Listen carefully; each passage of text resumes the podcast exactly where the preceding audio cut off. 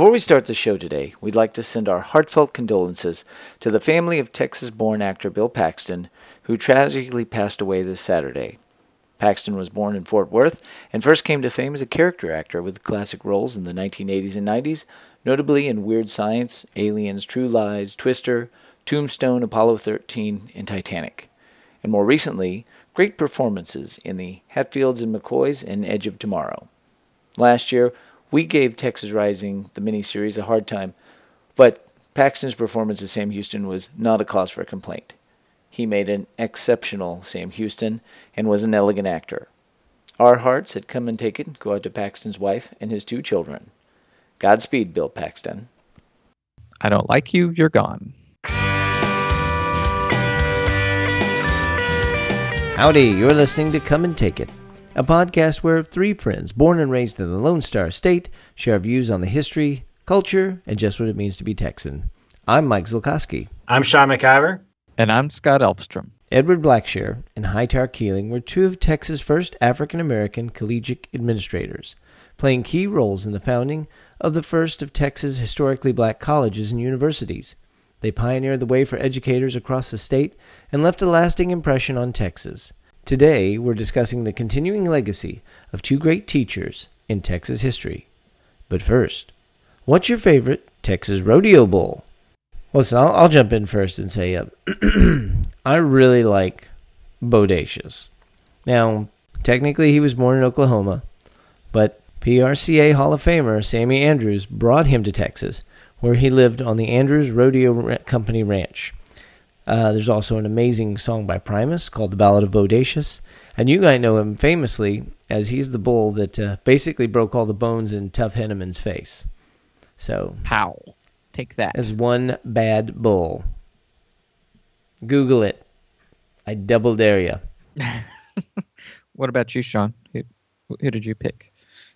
Uh, well, I uh, I don't know a lot about bulls. The only thing I know about rodeo bulls is the movie Eight Seconds, um, and so I'm going to assume that whatever that name of that bull is that was at the end that uh, killed Lane Frost was from Texas because that was a bad, bad, bad mamma jam of a bull. Hmm. Yeah, I don't know. Um, my favorite uh, rodeo bull is the uh, the mechanical bull at Billy Bob's, Texas. Um, it, it's famous. You should look that up. And you could write it yourself. And it probably won't kill you. I would think the one at Gilley's would be more famous since it's you know urban cowboy. Yeah, like I'm a it, cowboy. I'm John Travolta.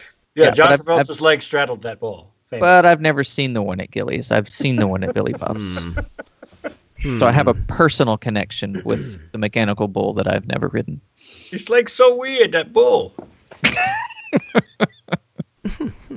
Don't got a head. It's just a bull.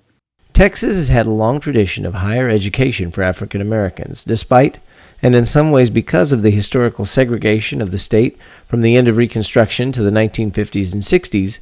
Collegiate education for black Texans, and indeed throughout the United States, was left in the domain of a number of colleges and universities founded for African Americans.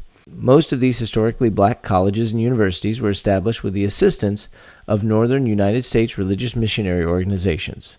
After the Civil War, the federal government's Morrill Act provided for land grant colleges, focusing on the teaching of practical agriculture, science, military science, and engineering. The general focus was on educating the poorer populations to prepare for the Industrial Revolution. However, in 17 states, segregated systems excluded black students from their land grant colleges.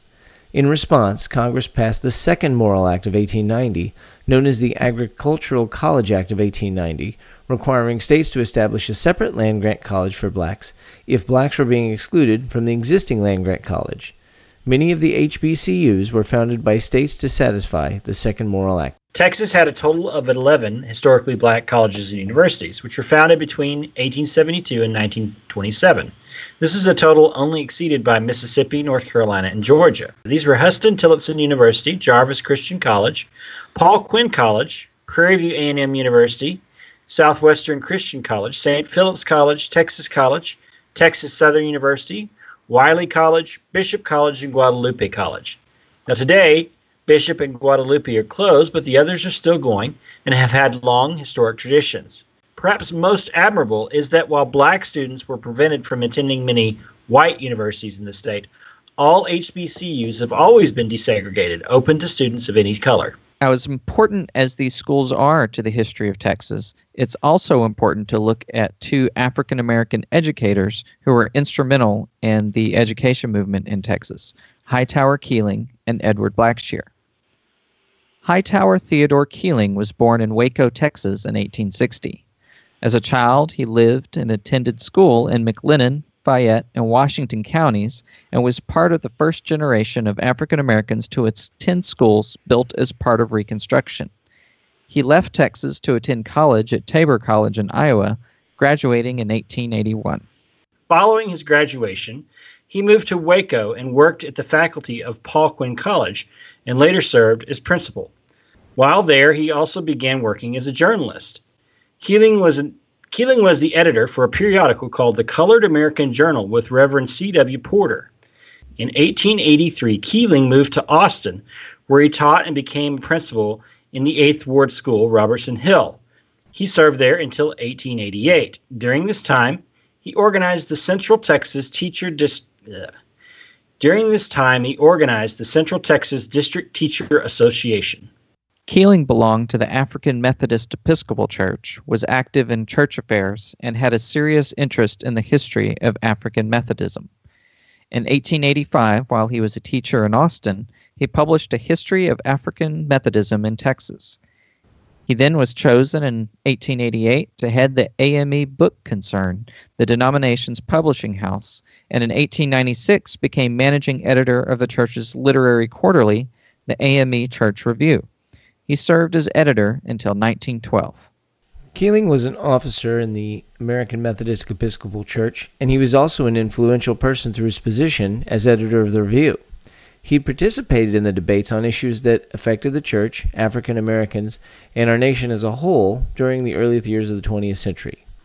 First among these issues was the discrimination aimed at blacks and what their response should be. Now, while Kealing could not be called a militant on the order of a W.E.B. Du Bois or a Reverdy C. Ransom, he was able to speak out against segregation, and from time to time he did urge that blacks resist violence rather than ignore it, as his friend Booker T. Washington had proposed. Kealing was married to Celia Shaw, who was born in 1874 from Austin, Texas. The couple had four daughters and one son. The highlight of his career was his appointment as president of Western University in Quindaro, Kansas. In the fall of 1911, he returned to Texas as part of a tour of influential speakers led by Booker T. Washington. This passed through El Paso, Juarez, San Antonio, Houston, Prairie View, Austin, Waco, Fort Worth, Dallas, Marshall, and ended in Texarkana. Kealing died in 1918 and was buried at Greenwood Cemetery in Waco. His wife Celia lived until 1954. After his death, Kealing Junior High School in Austin, the city's first black junior high school, opened in 1930 near the site where Kealing worked. The school closed in 1971 as part of the city's efforts in desegregation, but in 1986, Kealing Middle School reopened as an advanced magnet school for 6th through 8th graders. The Kealing Magnet Program has a reputation for excellence in academics, offering the most challenging and advanced core curricula in the district for English, math, science, and social studies. Now, another great contemporary of Kealing and a great teacher of Texas was Edward Blackshear. Mere months after the federal emancipation of his parents, Edward Lavoisier Blackshear was born in Montgomery, Alabama on September 8, 1862, the son of Adeline Pollard and Abram Vandiver. Blackshear was educated alongside the white children of the Pollard family, who his mother still worked for as a maid. Blackshear attended the first public school for African American children in Montgomery, and then the Swayne School and Academy, established by the American Missionary Society. In 1875, he entered Tabor College in Iowa, where he graduated in 1881 with Hightower T. Kealing. Now, in his own words, Professor Blackshear said this about the quote, Negro teachers. The Negro public schools are doing great work for the elevation of the colored people. In a silent, unobtrusive way, these schools are leavening the thought and life of the race. Now, he also said, the public school is doing effective work for the Negroes of the South in awakening in them a desire for better ways of living and higher ideals of conduct. Much remains to be done, but that already accomplished is an earnest of better work yet to be done. Blackshear taught in public schools for a year before joining Kealing in Waco in 1882 and experienced what was termed as, quote, failing health.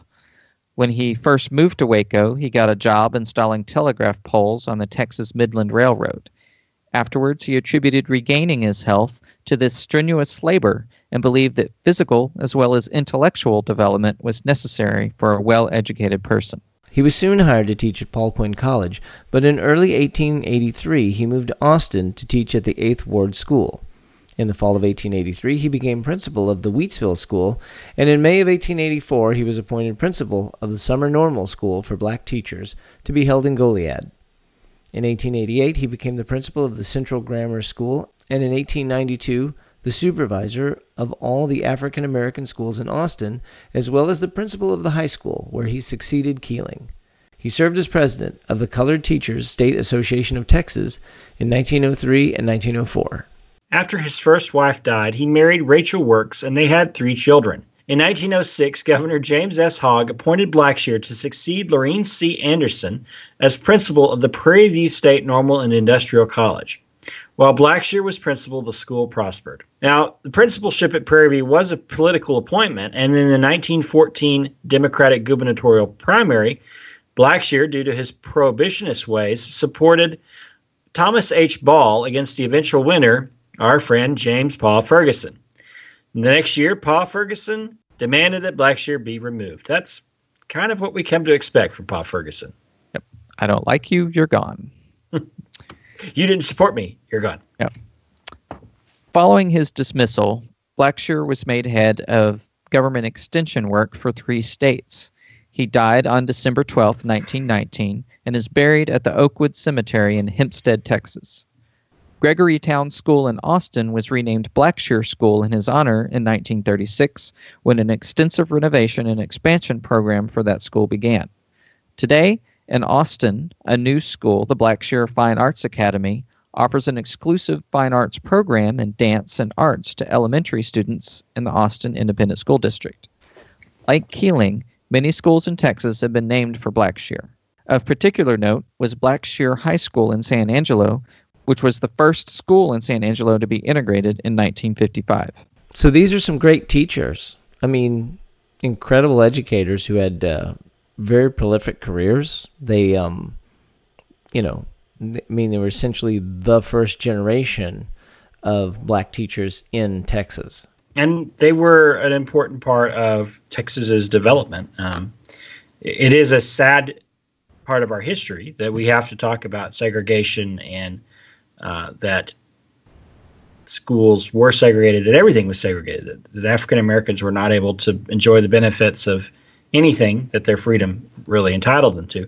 However, um, the problem, quote unquote, with segregating schools is that you've got to have teachers to teach those schools. And so that's what ended up happening. These colleges were built, um, established so that teachers could be trained to teach in these African American or these black segregated schools. And so um, these two men were two of the, the most prominent, um, especially in administration, where um, they were not just teaching students, but they were directing t- other teachers in schools. And you know, Blackshear race came up pretty high in, in terms of he, he he became a principal at what is now Prairie View A&M University.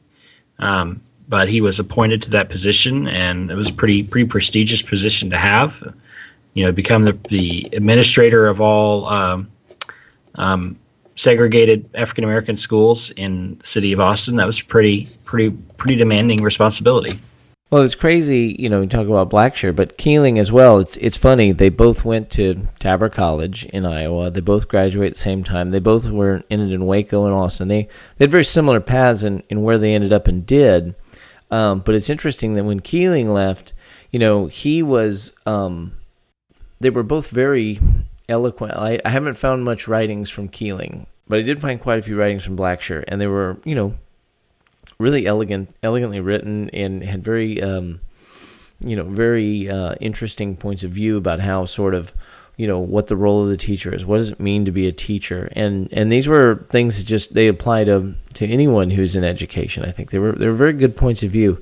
And then, um, but Kealing was interesting to me because you know he was on that tour towards the end of his life where you know he was friends with Booker T. Washington, and they did this speaking tour that was going to basically go from one end of Texas to the other and I think it was going to go in eight or ten days. So they had multiple stops along the way, and they were just doing this speaking tour and just talking about you know the the socioeconomic and political issues of the day, and uh, you know it was it was kind of a, it was a it was a real whistle stop tour across the state. So it was it was pretty intense.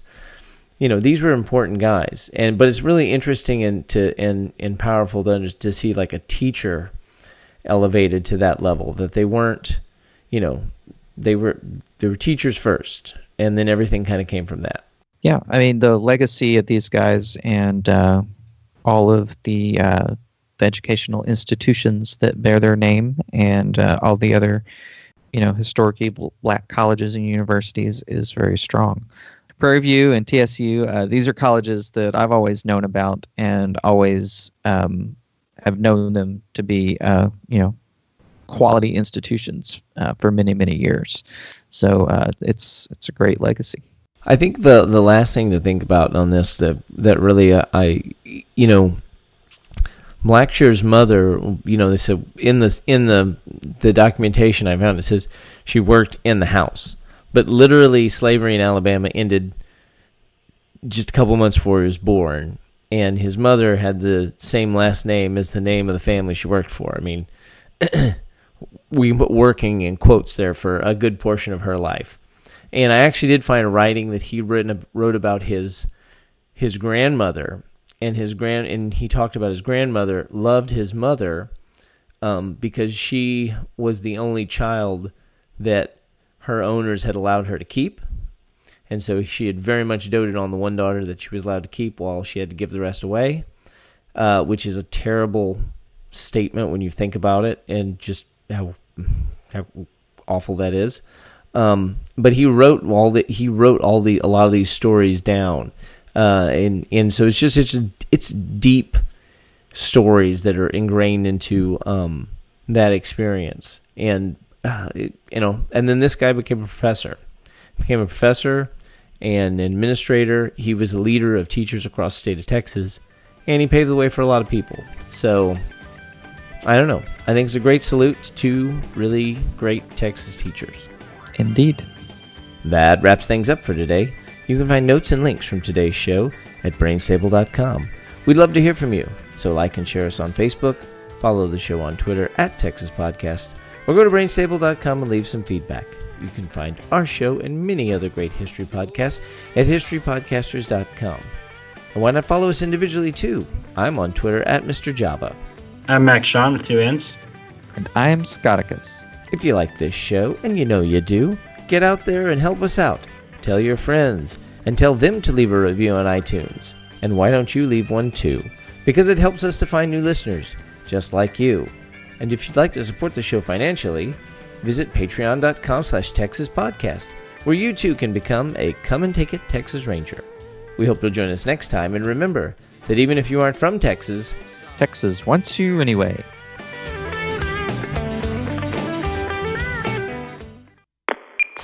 Yeah. Thank you.